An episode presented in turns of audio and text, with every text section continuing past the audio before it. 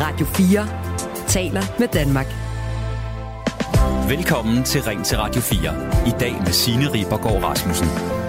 Og i dag også en uh, time kortere, fordi jo, vi jo lige havde vores uh, ekstra udsendelse af Verden kalder her mellem 9 og 10. Men nu er vi her, og det er vi uh, indtil klokken 11. Den langvarige konflikt mellem Israel og Palæstina er nu blevet omdrejningspunktet for en lokal sag i København. Et flertal i kommunen har nemlig besluttet, at en plads på Nørrebro bør kaldes for Palæstinas plads. Enhedslisten, SF, Radikale Venstre og Alternativet stod bag det her i navneforslag, mens Socialdemokratiet, de konservative og Venstre stemte imod. Og derfor så blev forslaget stemt igennem med 6 mod 5 stemmer. Teknik- og Miljøborgmester i København Københavns Kommune, Line Barfod fra Enhedslisten, hun begrunder forslaget sådan her til Ritzau. Vi har mange i København, som stammer fra Palæstina, og for hvem det vil betyde noget at have et sted i byen, som er opkaldt efter det sted, de selv eller deres familie kommer fra. På den anden side, så mener for eksempel de konservative, at det er at føre udenrigspolitik, og det ikke er Københavns Kommunes rolle at gøre det. På den anden side, så findes der jo i forvejen en Israels plads i København. Og spørgsmålet er så, er det øh, virkelig udenrigspolitisk at kalde en plads for Palæstinas plads? Eller kan man sagtens opkalde et vejnavn øh, efter et land, uden at gøre det politisk? Hvis du har en øh, mening om det, så vil jeg meget gerne høre den og øh, tale med dig. Så du kan altså som altid ringe ind på 72 30 44 44, eller du kan sende mig en sms på 14 24. Du lytter til Radio 4. Og så siger jeg velkommen til øh, dig, Michael Weiss, vores øh, faste lytter. Hej. Hej. Du er 34 øh, år, bor i Odense, og så sælger du landbrugsforsikringer. Hvad mener du, Michael? Er det problematisk, det her med at ville opkalde en plads på Nørrebro øh, efter Palæstina, altså navngive den Palæstinas plads? Altså, jeg, jeg, jeg, normalt så har jeg egentlig ikke helt den store holdning til det der med, hvad man sådan, øh, altså kalder veje. Det, øh, det, det, det tænker jeg ikke, der er sådan det, øh, det helt øh, vilde i. Men, men jeg har det lidt svært med situationen her, for det er jo en højspændt konflikt. Øh, og det, det, der, der tror jeg bare, man også skal, man skal træde varsomt, øh, når en konflikt, den, øh, mens man huserer i hvert fald. Mm. Øh, og kigger, kigger man på på Israels plads, som du jo også lige nævner der, så er der jo en historisk grund til, at den hedder Israels plads. Det jo, var jo for at markere 25 år for, at vi, øh, at vi, hvad hedder det, at de danske jøder blev, øh, blev befriet, øh, kan man sige. Mm. Øh, så, så den har der jo været en historisk grund til, og det synes jeg også, der som regel er med, med pladser, at der er ligesom noget mere historie, når man navngiver dem, end, end hvad der måske er, når man navngiver øh, veje og gader. Øh, det som, som sådan har jeg egentlig ikke noget imod, der er noget, der hedder øh, for eksempel Palæstinagade, eller hvad det nu skulle være. Der er jo i forvejen, øh, man tager tur til Amager, så er der jo i forvejen masser af, af veje, der hedder Frankrigsgade, Rumæniensgade og Albaniensgade osv. Øh, hvorfor skulle der ikke også kunne være noget, der hedder Palæstinagade? Øh, det, det, jeg er mest nervøs for, det er, hvis man lige pludselig kommer til, fordi det er midt i en, i sådan en periode, hvor der er en konflikt, at vi kommer til at træde nogle unødigt over tæerne. Øh, jeg synes, vi øh, som, som lille land, synes jeg, vi er ude og, og egentlig tage nogle ret kraftige beslutninger på rigtig mange øh, politiske, altså sådan internationale politiske områder allerede. Mm. Øh, og der synes jeg måske, man skal passe lidt på en gang imellem med, om, om man nu øh, slår for stort brød op. Der er jo ingen tvivl om, at det her er også noget, der vil blive mærket, øh, bemærket i, øh, i for eksempel Israel, kunne jeg forestille mig, øh, hvis vi går ind og kalder sådan noget her. Michael, øh, hæng på. Jeg vender tilbage til dig. Vi taler øh, mere om det her. Det var altså mandag aften, at et flertal i øh, Københavns Kommunes Teknik- og Miljøudvalg stemte ja til at navngive en plads på Nørrebro, Palæstinas plads. Enhedslisten, SF, Radikale Venstre og Alternativet står bag det her navneforslag, og det blev altså stemt igennem med 6 mod 5 stemmer. Socialdemokratiet, Venstre og de konservative stemte imod forslaget, og for de konservative i Københavns borgerrepræsentation, der er du gruppeformand Morten Melkjers. Velkommen til programmet. Tak. Du sidder jo også i øh, Teknik- og Miljøudvalget, stemte altså imod det her øh, navneforslag. Hvorfor gjorde du det? Jamen altså, øh, som, som det er blevet oplistet lidt tidligere, så er det jo ikke Københavns rolle at føre udenrigspolitik. Det bliver jo varetaget ganske udmærket af Udenrigsministeriet, så det synes jeg ikke, vi skal ind og gøre. Det er den ene side af sagen. Den anden side er, at vi har nogle traditioner og nogle måder, vi normalt gør tingene på, i forbindelse med, at vi navngiver pladser og gader, og øh, jeg kan ikke se, hvorfor vi ikke skal følge dem, øh, som vi altid gør. Øh, det gjorde vi jo for eksempel også, da man ønskede at omdøbe Christiania-gade til Ukrainesgade øh, hvor enhedslisten jo sjov nok øh, stemte med os, altså imod, at man ændrede navnet på pladsen, og ikke fulgte de procedurer, der normalt er. Men hvordan er det øh, udenrigspolitisk at ville navngive en plads for Palæstinas plads? Jamen, øh, som jeg tror, de fleste ved, så øh, har vi jo i Danmark, og faktisk det meste af Vesteuropa, jo ikke anerkendt Palæstina som en selvstændig stat. Der har man jo øvrigt heller ikke i FN, der har de observatørstatus. Og derved går vi jo ind og tager øh, parti i det, når vi, når vi går ind og opkalder en, en plads efter Palæstina. Altså, vi går jo heller, formentlig heller ikke ind og, og opkalder en plads efter Transnistrien, øh, selvom der sikkert også bor borgere i Danmark fra Transnistrien. Men der er jo også øh, for eksempel en Israels plads. Hvordan er det anderledes? Ja, i og med, at vi anerkender Israel jo som land i Danmark og i Vesteuropa og i FN, øh, så, øh, så, så, så er det jo en helt anden situation. Vi har jo heller ikke en anden byplads, for eksempel. det er rigtigt, det har vi ikke. Men hvad, øh, hvad er problemet i det her med, at, øh, at de normale praksiser bliver brudt, som du også er inde på? Er det, øh, er det meget vigtigt at følge dem? Ja, altså i og med, at vi jo her så går ud direkte, nogle partier synes og vil sende et eller andet politisk signal, et, et udenrigspolitisk signal, øh, som jeg ikke synes, der er, der er nogen grund til at sende. Altså i det øjeblik, at, at konflikten i Mellemøsten forhåbentlig på et tidspunkt bliver løst, og Palæstina hvis det den vej, det går, bliver anerkendt som et land, jamen så ser jeg ikke noget problem i, at vi går ind og kigger på sagen der, og så er det jo en, jo en helt anden situation. Men som det er lige nu, så er Palæstina jo ikke anerkendt af, af Danmark som et land, og FN for den sags skyld. Og derfor så går vi jo ind og, og, og, og, og, og sender et signal og, og byder ind på noget, som ikke er vores spor. Altså det er noget, der ligger hos Udenrigsministeriet, og derfor mener jeg ikke, at, at vi bør gå den vej, øhm, om man mener det ene eller det andet. Altså. Jeg taler altså lige nu med øh, Morten Melchiors, der er gruppeformand for De Konservative i Københavns borgerrepræsentation og medlem af Teknik- og Miljøudvalget. Jeg vil også gerne tale med dig derude om, øh, om det her forslag med at kalde en plads for Palæstinas plads. Du kan ringe ind på 72 30 44 44. Du kan også sende mig en sms på øh, 14 24. Morten Melchiors, teknik- og miljøborgmester i øh, København, Line Barfod fra Enhedslisten. Hun siger jo sådan her til Ritzau, vi har mange i København, som stammer fra Palæstina, og for hvem det vil betyde noget at have et sted i byen, som er opkaldt efter det sted, de selv eller deres familie kommer fra. Er det ikke en øh, meget nobel gestus? Jo, det er det, øh, såvel som vi også har mange mennesker i København, formentlig, der kommer fra Transnistrien, øh, og vi har heller ikke opkaldt en plads efter dem, fordi den er heller ikke et, et anerkendt øh, øh, land, om du vil. Øh, altså, jeg, jeg, jeg synes, at vi skal overlade til Udenrigsministeriet og føre udenrigspolitik, og så skal vi øh, passe øh, vores øh, biks i byen i København og, øh, og få det til at fungere. Og, øh, og der synes jeg, vi træder over en, en tærskel her ved at gå ind. Altså, i Danmark har man jo øh, øh åbenlyst valgt ikke at anerkende øh, Palæstina. Det kan man så være enig eller uenig i, men det er de signal, der er for Udenrigsministeriet og for den danske regering. Og det synes jeg ikke, at, at det er vores spor. Det ved jeg, fordi det står jo i lovgivningen, at det ikke er vores spor at gå ind og, og, og føre, føre udenrigspolitik. Så derfor synes jeg ikke, vi skal blande os i det. Altså, det, øh, ja, det er min holdning til det. Vi har en lytter, der hedder øh, Annette, som har skrevet en sms, øh, hvor hun skriver, det er så udmærket og i høj grad på tide at kalde en plads i København for Palæstinas plads. Det er da langt farligere for landets sikkerhed at opkalde en gade efter Kurt Vestergaard. Altså øh, det skulle jo så ske i Viby ved Aarhus. Hvad siger du til sådan en kommentar? Øh, altså nu tror jeg ikke, der kommer en Kurt Vestergaard-gade i København lige forløbig. Øh, det, det må hun jo spørge Aarhus Byråd om. Men, øh, men, men jeg synes stadigvæk det samme, at det er ikke Københavns rolle at føre udenrigspolitik, øh, og derfor skal vi ikke ind og opkalde øh, en gade efter Palæstina, så længe Palæstina ikke er anerkendt som land. Altså jeg har i hvert fald, så vidt jeg ved, at der ikke er andre lande, der ikke er anerkendt af Danmark, der har en gade i København. Øh, og den praksis synes jeg, vi skal følge. Altså vi har en ganske udmærket praksis om, hvordan man navngiver gader og stræder i København, om det så er i, i forhold til lande, eller i forhold til, til byer, eller i forhold til personer. Og den synes jeg, vi skal følge. Jeg kan ikke se, hvorfor vi skal bryde den her. Altså, det er jo netop der, man sender et politisk signal. Det er, når man får de partier, der nu øh, har stemt for her, vælger at gå ud og sige, at vi laver et helt særligt forslag og en helt særlig situation omkring Palæstinas plads, i stedet for at følge procedurerne, så viser man jo med al tydelighed, at man ønsker at sende et politisk signal. Og, og det mener jeg simpelthen ikke, er Københavns Kommunes spor.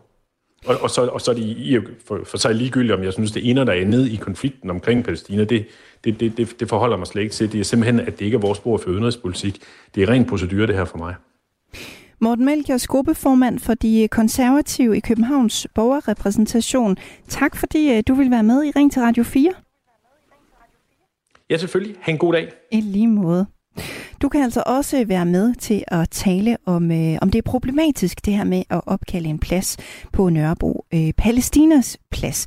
Det kan du på telefon 72 30 44 44 eller på øh, sms'en 1424. Og med det, så vil jeg sige øh, velkommen til øh, dig, Jette. Ja, hej. Hej. Du og er jeg i, synes, jeg, jeg præsenterer dig lige lynhurtigt. Du er i begyndelsen Ja. af 50'erne og bor i ja. ja, Hørsholm. Og så må du fyre den af, Jette. Hvad mener Ja. du om emnet her? jeg synes, det er en fantastisk idé. Jeg er meget glad, men det, der undrer mig, det er Socialdemokratiet stemte nej. Som jøde synes jeg, at vi nu skal begynde at se på, hvordan man behandler et folk.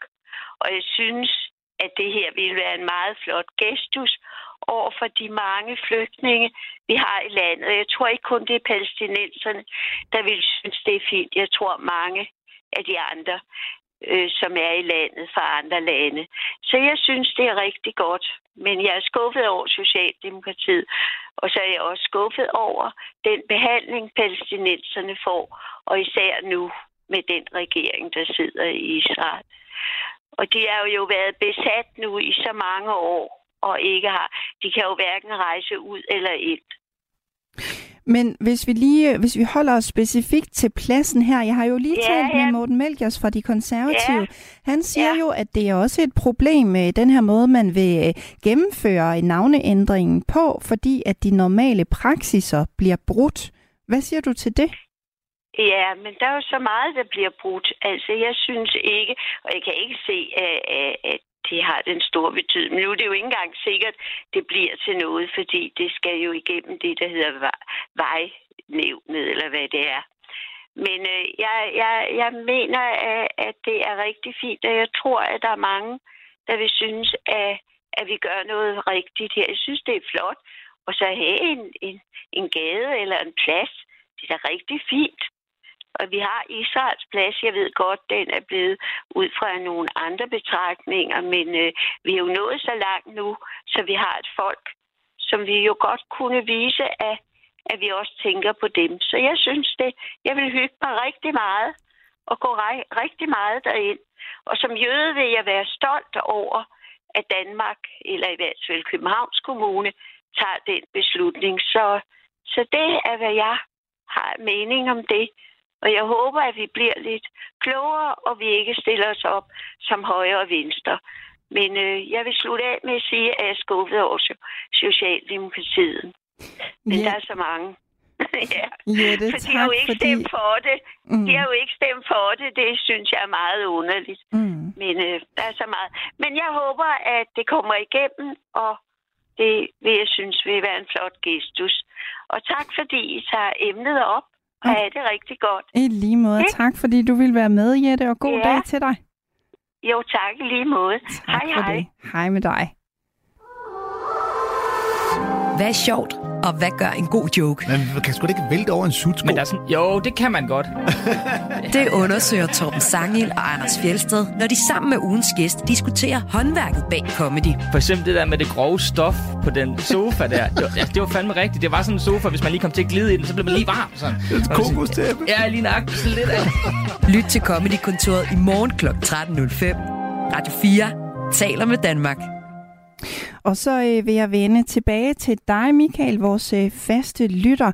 Vi talte jo øh, om det her øh, lige i starten af programmet. Nu har du både hørt øh, Jette, og du har hørt øh, Morten Melcher.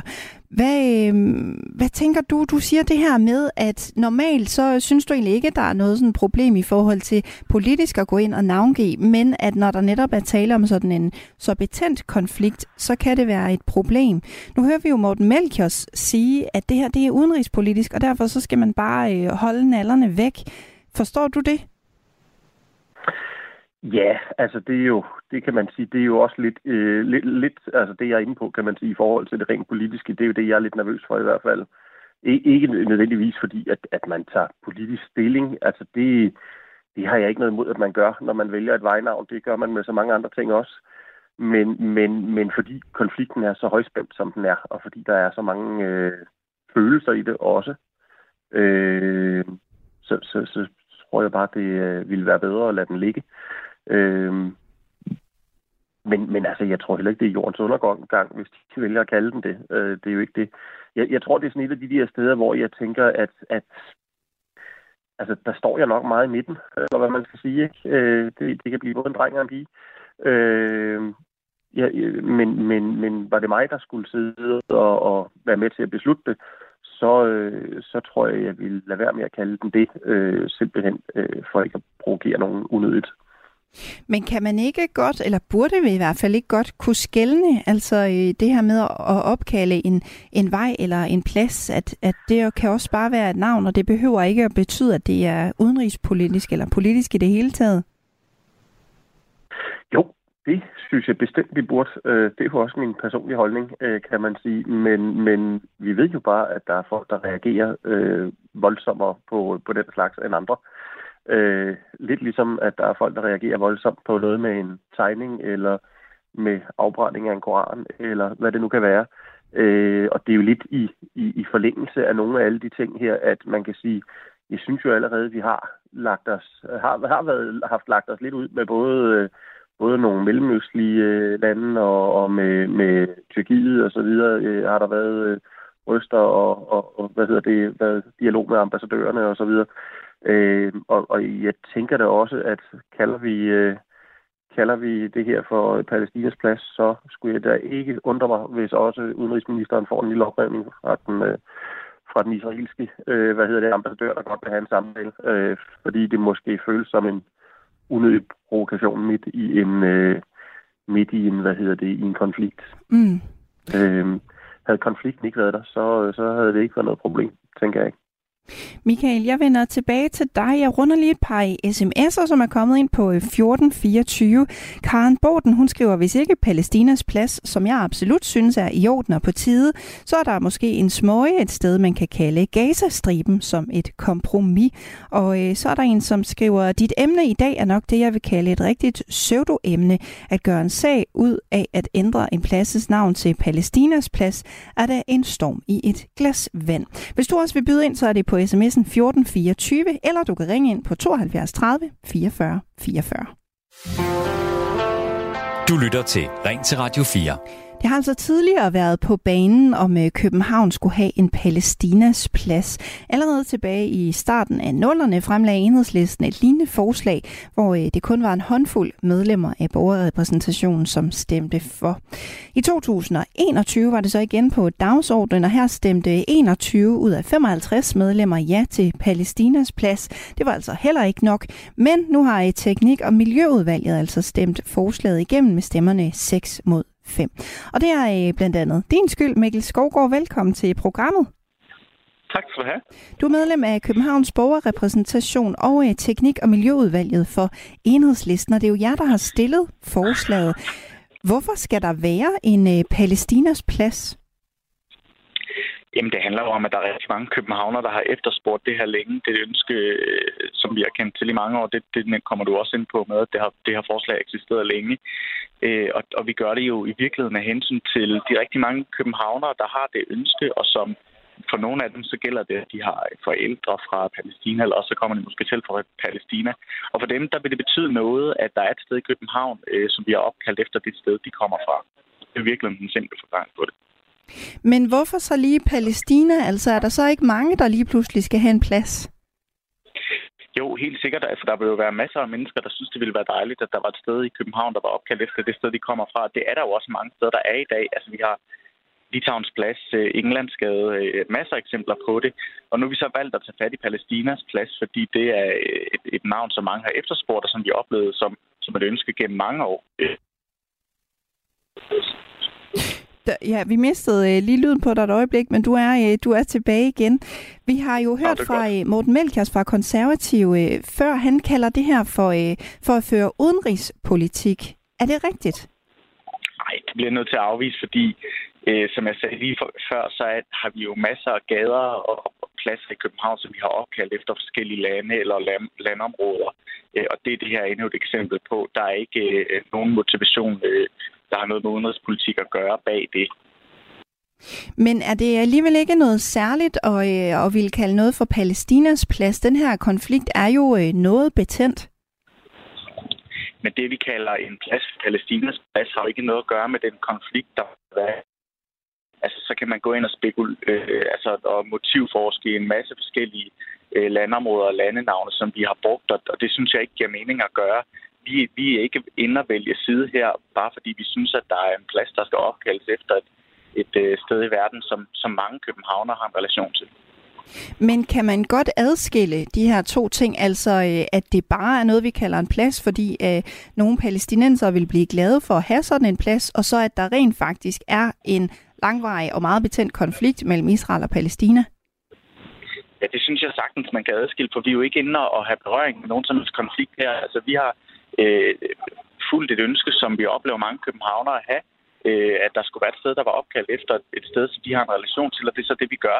Hvis vi var ude og sige øh, en hel masse om, at det handlede om at tage side i en konflikt, så kunne vi måske snakke om det, men det er jo ikke det, der er, er motivet her. Øh, og derfor synes jeg ikke, at, at der er noget problem i det. Men hvis man bare kommer forbi en Palæstinas plads, så ved man jo ikke reelt, om den hedder det, fordi der er blevet taget øh, stilling eller valgt side, eller om det bare er for at kalde den Palæstinas plads. Og det samme vil jo gøre sig gældende alle mulige andre steder i byen. Når man mm. cykler forbi Litauens plads, hvad er så baggrunden for det? Eller hvis man cykler forbi en vej opkaldt efter en eller anden øh, person, der har betydning for København, så vil folk jo ikke nødvendigvis baggrunden er. Men, men jeg tror nu sådan set ikke, at det kommer til at være noget problem. For jeg tror, at langt de fleste mennesker enten hæfter ved det, fordi de har noget, en, en positiv relation til Palæstina, Palæstina som område, eller også vil de ikke uh, tage notits af det. Mm. Her øh, til sidst, Mikkel Skovgaard, øh, de konservative siger jo også, at I går af udenom de normale praksiser for, den her, for det her navne, den her navneændring. Er det rigtigt? Nej, det synes jeg ikke, vi gør. Det her navn har vi længe gerne vil finde til et sted, men det er jo svært at finde pladser i København, der mangler et navn, som det er i dag. Og nu er det så lykkedes, og det er jeg rigtig glad for. Men vi har jo tit og ofte, og det bliver heller ikke sidste gang, vi gør det, haft et navn, vi gerne vil give til en plads, selvom at der så ikke var mange øh, veje eller pladser i området, der havde brug for et navn, og så har vi valgt at, at vælge en. Det er noget helt andet, når vi er ude i byudviklingsområder, hvor vi skal finde på mange navne. Der er det ikke rigtigt, at der vælger vi jo tit at tematisere dem. Men, men, men altså, så sent som tidligere på året, i, i april tror jeg det var, der fandt vi også en plads, øh, der skulle opkaldes efter Ingrid Jespersen, selvom at der ikke er en masse veje rundt omkring, der øh, har, har nogen relation øh, til, til øh, kvinder af hendes karakter eller noget lignende. Mikkel Skovgaard, tak fordi du havde lyst til at være med i programmet her. Det er mig, der takker. Og god dag til dig. Hej. Og Mikkel Skovgaard, han er altså medlem af Teknik- og Miljøudvalget øh, og Københavns Borgerrepræsentation, og det er for enhedslisten. Der er kommet øh, et par sms'er mere på 1424. Daniel, han skriver, som ham fra Konservative sagde, det var altså i Morten Melkers, vi skal holde os til proceduren, ellers ender vi i anarki. Vi går ind og blåstempler landet, som jo ikke eksisterer ifølge resten af verden. Enig i, at de bliver behandlet dårligt i Palæstina, men det er et større spørgsmål, som hører til vores folketing. Og så er der en, som skriver, øh, pladser må opkaldes efter det, de må opkaldes efter. Der er jo ingen fare for, at vi kalder en plads for Hitlers, Mussolinis, Maus eller Pol Pots plads. Og øh, så vender jeg øh, tilbage til dig, Michael. Tror du, øh, tror du, det er rigtigt nok det her, at der er sådan en naturlig grænse for, hvad man kalder pladser og hvad man ikke kalder pladser? Ja, det, det, det føler jeg mig ret overbevist om, at uh, uanset om, om politikerne så hvad hedder det, befinder sig mm. længst til højre eller længst til venstre, så tvivler jeg på, at der hverken er nogen, der har lyst til at, uh, at hylde, hvad hedder det, Stalin eller, eller hvad hedder det, uh, eller Hitler. Mm. Uh, det, det føler jeg mig ret overbevist om. Uh, og, og jeg vil sige, altså, jo mere vi, vi, vi, vi, hvad skal man sige, hører de forskellige argumenter, så vil jeg sige, så, øh, så tror egentlig bare, jeg, jeg kommer frem til, at jeg er glad for, at det er øh, beslutninger, vi har valgt politikere Mm. til at tage, øh, og ikke noget, de andre skal tage. Og at, øh, hvad hedder det, øh, ja, bare lige en hurtig afslutning, at, at hvad hedder det, øh, at, at man kan sige, at København, jamen, der har- vælger de jo bare lidt rødere politikere, end, end hvad der bliver gjort i resten af landet. Og så er det jo nok også sådan noget som det her, man egentlig gerne vil, vil have, Mm. bliver vedtaget.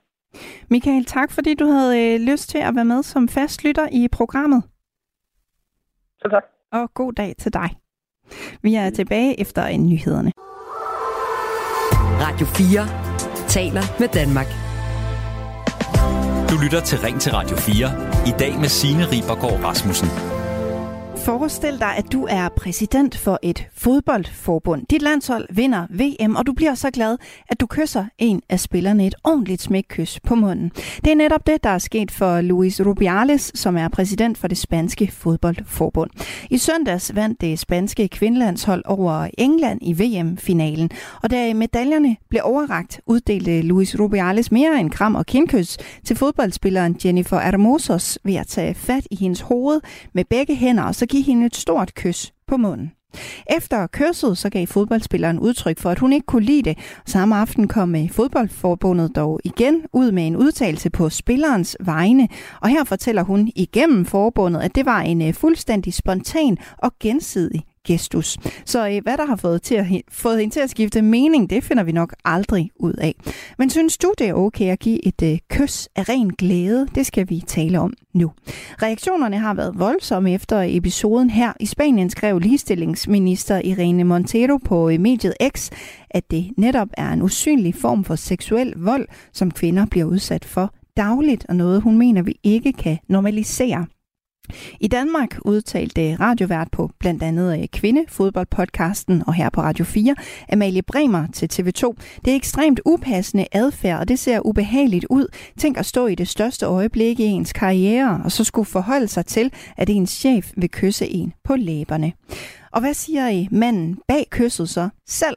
Luis Rubiales han har selvfølgelig også meldt sig på banen. Søndag aften var hans reaktion bare, at der er idioter alle vegne. Mandag gik han så ifølge Spaniens største sportsavis Marca alligevel ud og undskyldte for sin opførsel på baggrund af reaktionerne.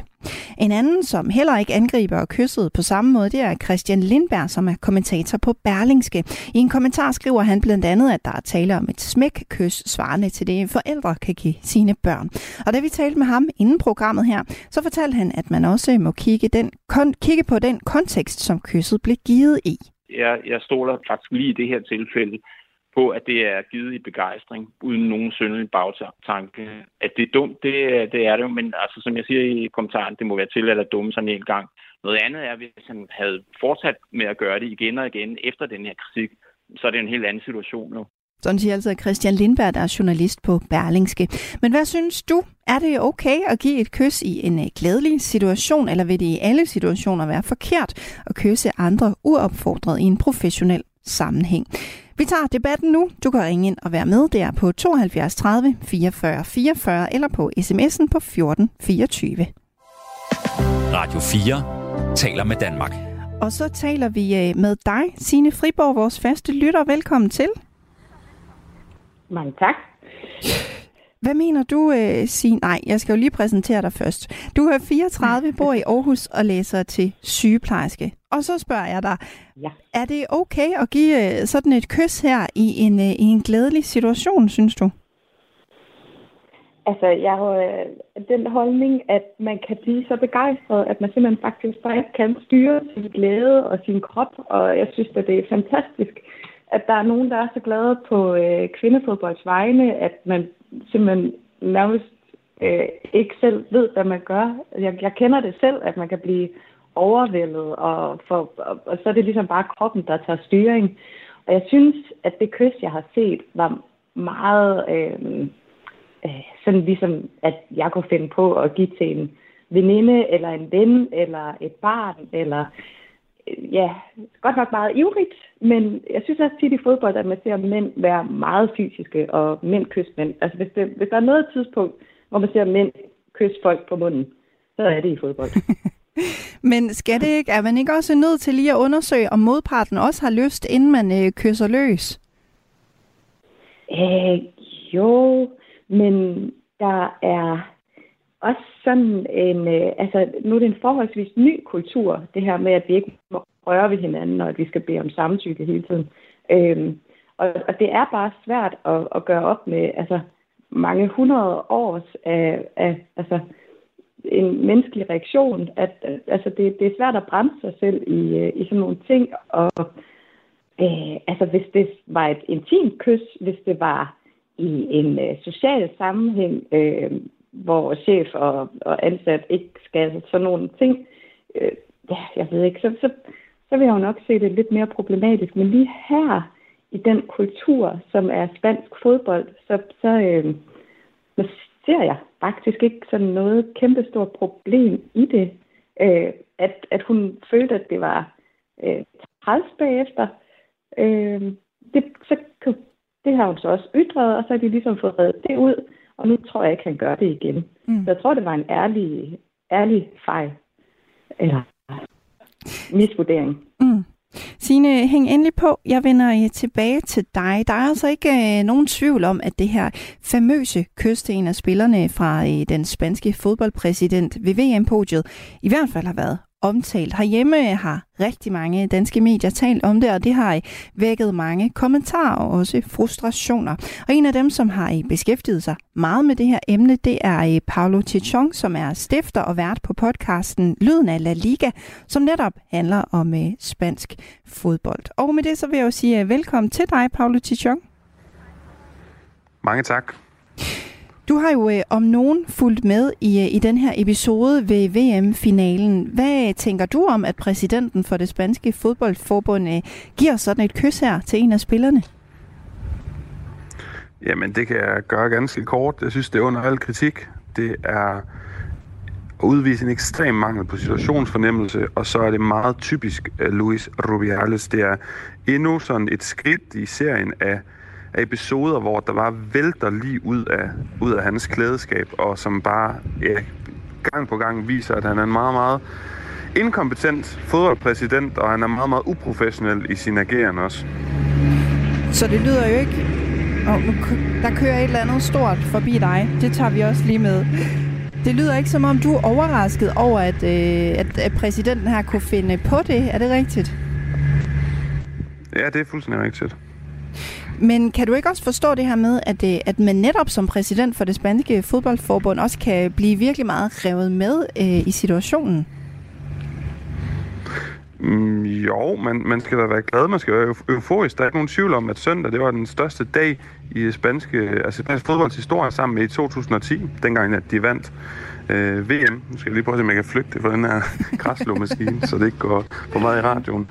Øh, Nå, nu. Mm, det er også vigtigt at være professionel i den her mm, position, som han befinder sig i. Han skal øh, ja, udvise situationsfornemmelse. Han skal ikke tage spotlightet fra de her kvinder på den største dag i deres professionelle karriere. Det er netop det, han har gjort.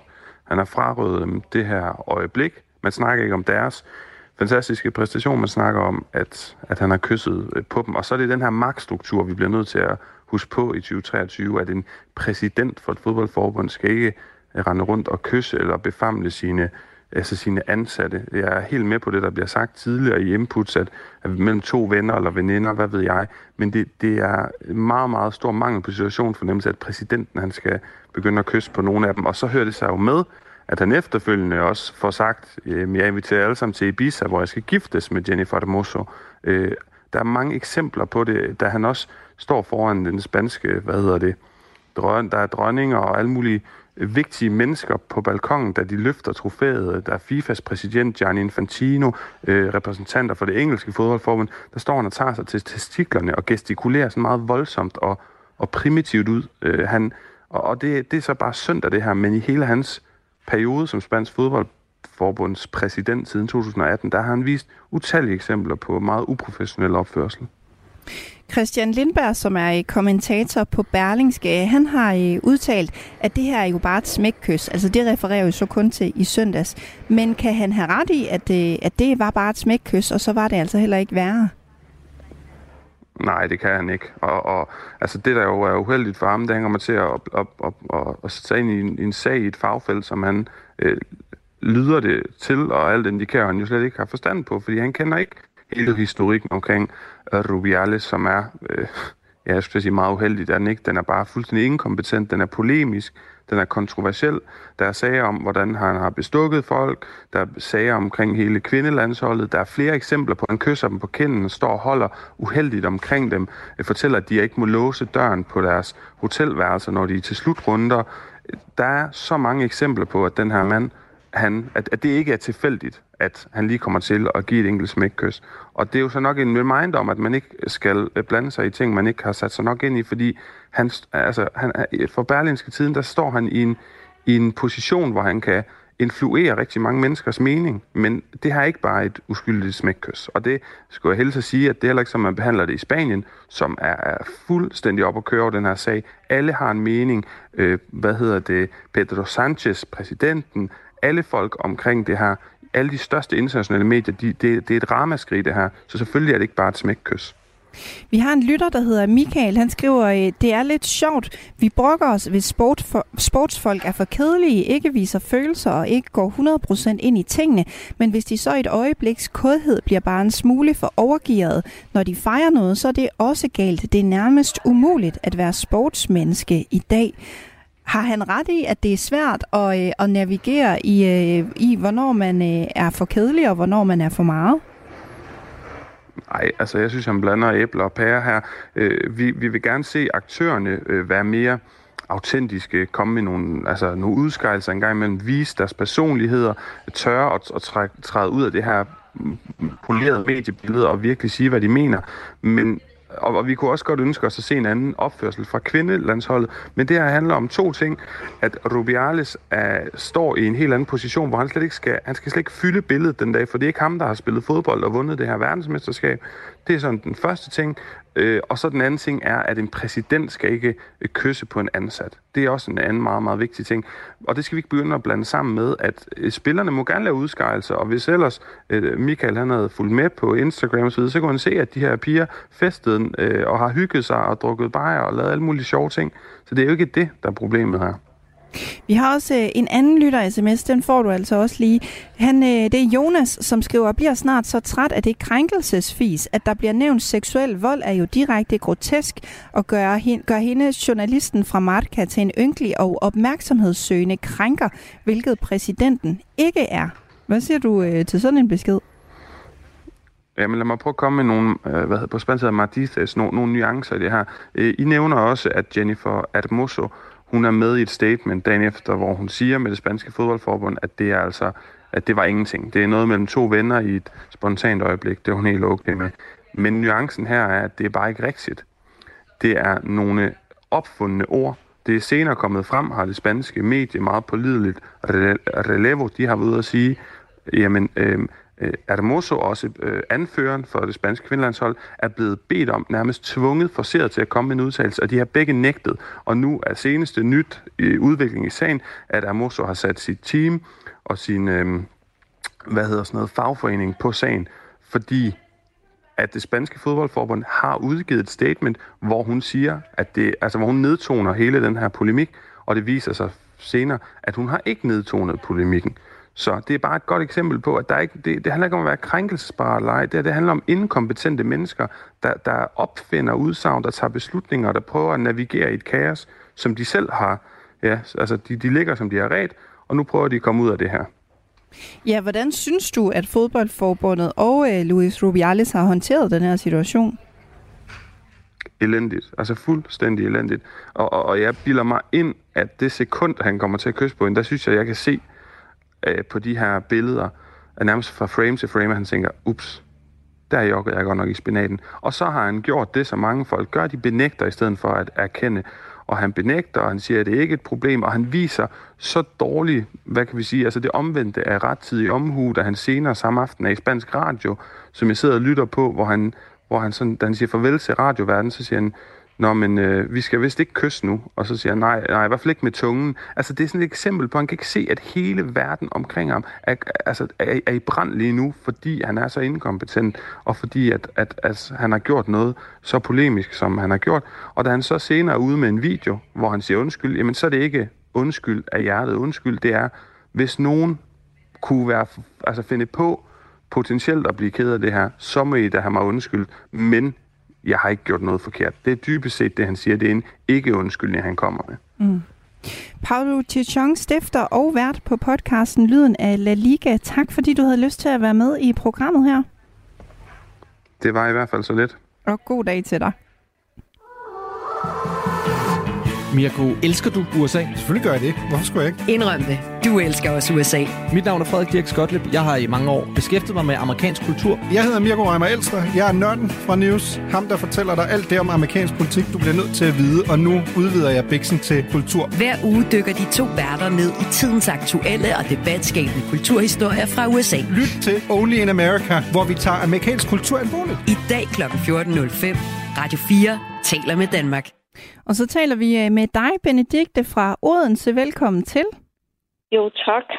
Hvad mener du Jamen. øh, om sådan et, øh, et kys i en glædesrus her? Er det okay? Mm, Nej, ikke på den måde. Øh, han skal ikke øh, øh, være tæt på, han skal ikke kysse, og han skal ikke tunge og, og, og, og omfavne, og, og han må gerne være glad, men han må godt lige sådan øh, stå med lidt afstand, og hans mimik, og han kan jo godt vise en begejstring, øh, som vi andre har lært. Øh, det har han vel også, når han er sådan fine her. Og så synes jeg, som det er blevet sagt, altså han vil jo godt erkende, at han gjorde noget, der ikke er helt rigtigt, i stedet for at bare benægte, og så den undskyldning. Altså, det er bare nogle ting, der jeg synes, øh, som andre også synes, det, det er ikke helt okay. Det er Mm. det ikke. Men Og hvor så, går, jo- øh, hvor går grænsen? Altså, måtte han heller ikke have Ja. givet et knus, for eksempel? Stille og roligt. Altså, uden at det går sådan helt over i for meget, øh, som de kalder krænkelse, eller som nogen siger krænkelse. Stille og roligt. Det kan man godt. Det behøver ikke være sådan helt, øh, hvad skal vi sige, ikke også?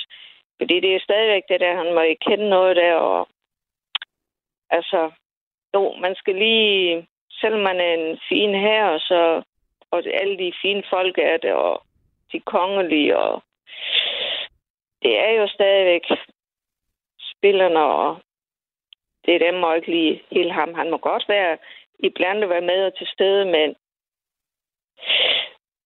man skal lige til skammel, altså. Det Mm. mm. synes jeg bare.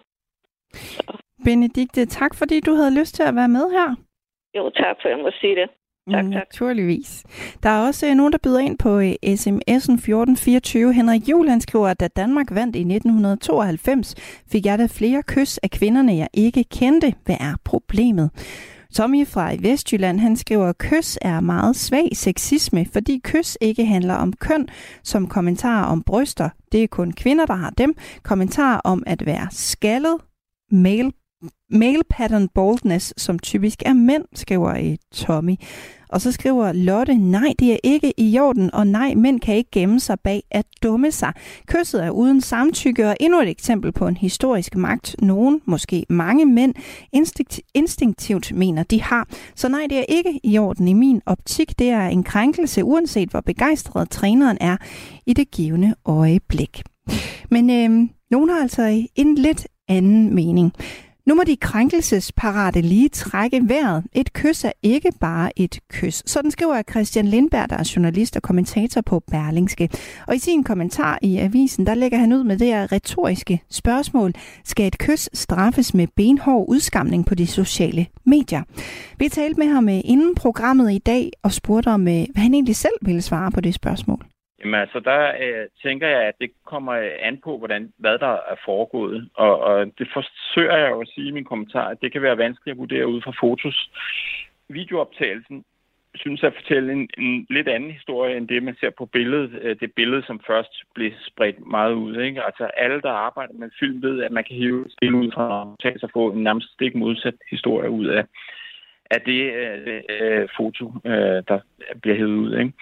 Ja, Christian Lindberg mener altså, at der er stor forskel på øh, billedet og videoen af episoden, hvor øh, præsidenten for det spanske fodboldforbund kysser den her fodboldspiller Jennifer Hermosos, og han øh, uddyber sin tolkning af videoen sådan her. Det er jo netop min, min tolkning af det, ikke? og det øh, kan jo øh, sagt fornemme, at der er rigtig mange, der har en anden opfattelse af. Men altså, øh, på fotoet, ser man øh, ham øh, holde Hermesus øh, hoved fast og kysse hende på læberne. Ikke? Så det ser ud som om, at det er et totalt overgreb. Hvis man ser videooptagelsen, så krammer de længe, altså ligesom alle de andre spillere står og krammer hinanden og officials og så videre. Så øh, trækker han hovedet tilbage, og så øh, giver han en lidt hurtigt kys på læberne, øh, og så går hun videre. Og jeg kan ikke se, at der er nogen, der øh, gør vilde øh, øh, protester over det. Altså, så, så det ser øh, i, i en helt anden grad øh, meget mere uskyldigt ud, end det, øh, man ser på billedet. Selvom Christian Lindberg tolker episoden her som noget øh, rimelig uskyldigt, så anerkender han, at et, et kys godt kan være over grænsen. Det der er klart en, øh, en stramning i, øh, i, i alvor. Altså, det er det helt sikkert. Men altså, øh, om det så skal udskammes, som det var dit første spørgsmål der, det, det synes jeg er lidt svært at, øh, Altså, jeg synes, det, øh, som det tit er tilfældet på nettet, så er der rigtig mange, der har lavet den værst tænkelige tolkning af det her køs, ikke? Øh, og, og så synes jeg egentlig, at altså, udskammen det hører mere til øh, i, i andre typer samfund, end hvor, hvor skam spiller en meget større rolle end, end her hos os. Og Christian Lindberg mener altså, at der er forskel på kritik og så på udskamning. Jeg har ikke de konkrete eksempler på udskamning, men, men det, det er det jo. Altså, det, det kan du jo se, at øh, han bliver øh, og, og, så videre. Som, og det, det er helt legitimt, øh, at der er nogen, der synes, han er ulækker. Øh, og, men altså, min pointe med det er jo, at det er meget svært at tolke, hvad der egentlig foregår. Ikke? Altså, og hun har da selv givet en meget tvetydig opfattelse af det, selvom øh, der er kommet flere oplysninger til, der viser, at de åbenbart har haft en konflikt på forhånd. Ja, det siger altså Christian Lindberg, der er journalist på øh, Berlingske. Og så siger jeg velkommen til øh, dig, Jørgen, på 65 og bor i Valby. Ja, dagsdag. Jo, ja, goddag, goddag. goddag. Øhm, jeg ville ikke have ringet ind, men jeg blev lidt oprørt, da jeg hørte de der kommentarer. Ja? Altså, vi, vi snakker om en, en, en, en ophidset situation, hvor der er givet smækkys. Og så er det der, som han siger, der ruller lige ud af skabene ham der manden, der kommenterede, ikke? Mm. Jeg kan ikke huske, hvad Jeg har da aldrig hørt en til. Altså, er vi fuldstændig gået fra snøvsen af? Vi har lige haft pride hvor folk de oversnæver hinanden. Og i fodbold, der ligger de oven på hinanden alt det der. Og jeg ved godt, det er en præsident, han gør det. Øh, I kodhed, og, og han er måske lige tjent, jeg ved ikke, hvor mange millioner, måske en milliard. Nej, du, øh, det er givet i, i, i en, en refleks, og der er noget... Øh, ja, og de har, hun har ikke fået, han har ikke fået tilladelse. Nej, skulle han først i kodhed gå hen og sige, må jeg give dig smækkys? Du må lige... Nej, ja, nej, jeg kan ikke klare det med, det er blevet for, vi er blevet for vanvittigt. Simpelthen. Jeg, jeg synes, det er, det er givet i kodhed, og det, det er ikke noget, man skal gøre normalt, selvfølgelig gå og købe dem der, fordi han har en magt over dem, ikke, som præsident. Men hvorfor skal han så gøre det nogle gange? I nogle gange, det var i kodhed efter en kamp, kan jeg forstå. Ja, men hvordan, hvordan er det forskelligt fra øh, en øh, ja, onsdag ja. formiddag? Ja, det er det i hvert fald, fordi der er man ophidset og glad og overstemt og alt muligt, fordi man har vundet sådan en finale der, og efter så mange år så er man i en helt anden situation, end man er onsdag formiddag. Det er Men... jo ikke sammenlignet for pokker. For pokker. Men burde man ikke kunne, øh, kunne styre sig, uanset om man øh, er opstemt eller ej? Jo, jeg synes også, at det er noget grimt noget at se, når de der fodboldspillere, de laver et mål, så de ligger oven på hinanden. Det er da klamt. Det skal man, de skal styre sig oven på. De, når de laver sådan et mål, skal de bare være helt cool, eller vinder en sejr, skal de bare være helt cool og, og have tillid til, hvis man skal kramme hinanden. Stop det pis. Undskyld mig. Men ja, nu må, du må altså lige, nu må du lige gøre mig klogere her. Hvorfor, hvorfor er det klamt, hvis de lægger sig oven på hinanden, men det er ikke klamt, hvis Luis Rubiales kysser en kvinde? Det var et billede på, hvad de også gør i en fodboldskamp. Jeg synes, jeg er ligeglad. Jeg synes ikke, det er klamt. Det er der bare store drenge, der simpelthen... Nej, det var bare et billede på, hvordan man kan opfatte de forskellige ting. Jeg synes, det der, det er fuldstændig vildt. Det synes jeg. Jørgen, tak fordi du havde lyst til at være med i programmet. Ja, velbekomme, og rigtig god dag til alle. Tak for det, og i lige måde. Arne, han skriver øh, på sms'en 1424, havde han været alene med kvinden og kysset hende, var det problematisk, men et spontant kys i det offentlige rum er øh, noget andet. Så vender jeg tilbage til øh, dig, vores faste lytter, Sine. Hvad siger du til sådan en sms fra Arne? Altså giver du ham ret i, at hvis det havde, havde været i et lukket rum, så havde det været en anden snak? Helt sikkert. Det synes jeg helt bestemt. Øhm, men jeg synes også, det her, hele det her setting er et meget sådan øh, godt eksempel på, hvordan vi alle sammen bare er super selvrefererende systemer. Altså, jeg, jeg anede ingenting om, at ham der, Louis, var en øh, skidt, korrupt kal. Det gør da selvfølgelig lige situationen lidt mere ulækker. Men øh, ja, jeg ved, jeg, jeg synes stadig, at, at i, i sådan en ophedet situation, og som ham lige før sagde, at han har måske lige tjent en, en milliard, øh, og, og man kan blive så ekstatisk, at, at man nærmest ikke kan rumme noget. Altså, øh, bare da jeg fik en stjålet taske igen, så var jeg jo næsten lige ved at kysse øh, politimanden på munden her forleden. Altså, øh, man, man kan blive så glad, at man faktisk ikke, altså, du, du kan ikke være det voksne, øh, meget afklaret menneske, fordi der pumper så meget adrenalin i din krop, og du gør ting, som, som er måske ikke så smart. Øhm, ja, og, og, og sådan noget er der meget af i fodbold, og, og jeg mm. havde måske godt at vide, hvad, hvad der var sket, hvis, hvis det var en øh, mandlig finale, hvor mm. at der havde været præmieoverrækkelse. Øh, ville man så have set anderledes på det? Mm. Øh, fordi uden at vide så meget, så kunne jeg da sagtens forestille mig, at der er en del fodboldspillere, der har fået smækkysser af deres chefer der. Mm. Signe, tak fordi du havde lyst til at være med som fast lytter i dag. Ja, selv tak. Og god dag. Og det var altså, hvad vi nåede i dag, men øh, er de radikale på vej væk fra midten og magten i dansk politik med deres nye udspil om øh, grønne afgifter? Det er et af de spørgsmål, som øh, mandat jagter svar på. Det er efter nyhederne her klokken du har lyttet til en podcast fra Radio 4. Find flere episoder i vores app, eller der, hvor du lytter til podcast.